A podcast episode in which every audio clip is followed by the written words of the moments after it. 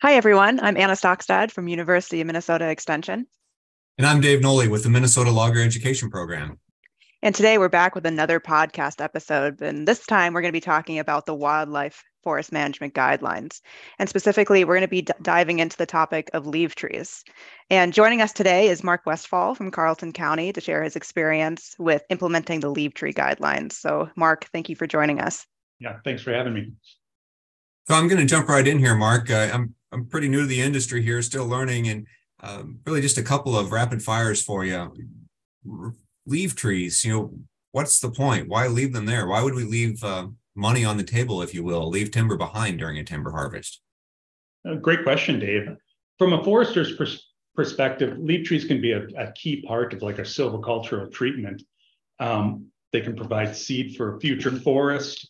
They provide structure for future forest diversity. They they create, you know, they can create shade and it can retard certain species and allow other species to seed in. So we have a more diverse uh, future forest.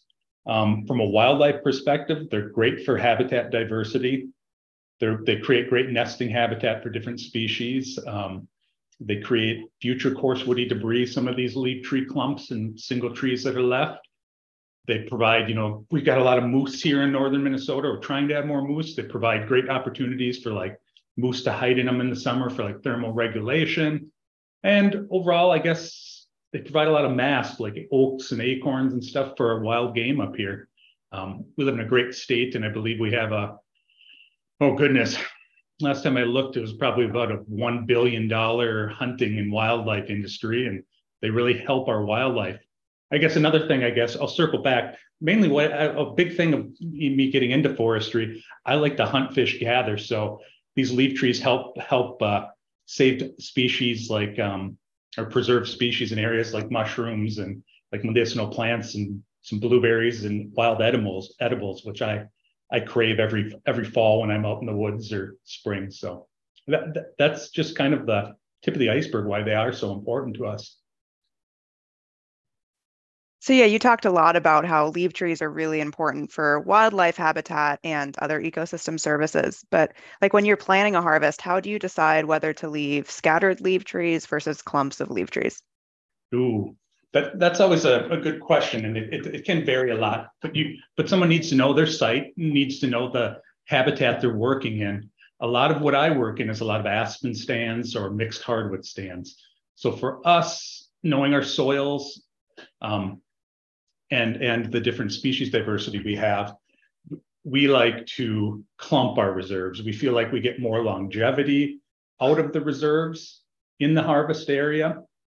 And with with with using clumps too you can also associate them with things like endangered or threatened species um, cultural resources you might have in an area. You can clump your reserves there or you can protect riparian areas and I kind of feel like too, working with the loggers, we're, we're blessed with a great logger base um, in this area. I feel like they appreciate our clump reserves when we do that because then they don't have to work around a lot of single tree standing places. But once again, you know, clumped aren't for every harvest type. There, there's types or types of silvicultural treatments where you might use, it might be a small area where it doesn't economically make sense to set up a quarter plus acre reserve. Um, in that case, we'll do a lot of like uh, we'll, we'll, we'll reserve single trees or single species across the site, like let's say oaks, um, stuff like that. That'll that'll uh, provide the wildlife value and stuff. Future stand structure we're looking for on a different scale. Great. So we uh, we have different options. Mm-hmm. Clumps are scattered uh, that that we can use. What about certain characteristics of leave trees? You know, maybe uh, are, are we looking to leave behind uh, trees with cavities that aren't merchantable? Are we leaving behind merchantable? Uh, and why might we choose one over the other? Uh, and would there be instances where it would be kind of an all or nothing? Yeah, that's another great question. Um, in our good, our beautiful, diverse northern Minnesota forests here, I, I go into a stand and I want to keep, or I want to reserve kind of a range of species that will represent the stand in the future. Um, there are some species that I feel like we tend to, they're very common, like aspen up here, and aspen can be a hard one to economically reserve. But then when you think about it's probably the number one species for like cavity nesters, like woodpeckers Um, you know, squirrels, flying squirrels, fishers. There's been a lot of work for cavity nesters like fishers, and they're pretty wind firm too. Um, we have other species we like to tend to we tend to reserve more that are wind firm in Minnesota or northern Minnesota, like oaks, you know, red and bur oak in my area. Uh, white pine's a, a, one that we tend to reserve a lot because it's very wind firm and we get more longevity um, out of that tree. Um, what's another good one? We do, you know, we, we do some reserves of some sugar maple too that tend to have good longevity on our soils. You got to know your site. You got to know your soils. And, you know, sometimes I think we forget that we can't reserve something that's not there. So you have to be realistic when you're setting up your reserves to, you know, capture a little snap or a picture of what was on that site prior to harvest too.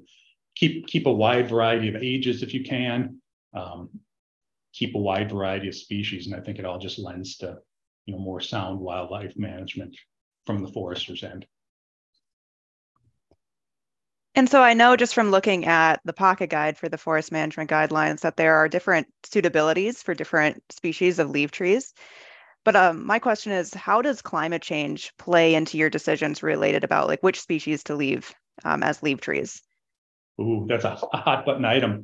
Um, for, for, us, we're, we're we're saving a lot of stuff that will provide, you know, um, future forest diversity. Like red maple is one that seems to be out. It's always going to win under climate change conditions or projected climate change conditions. White pine is another one too um, that's when we tend to reserve for future a future seed source to kind of assist these species.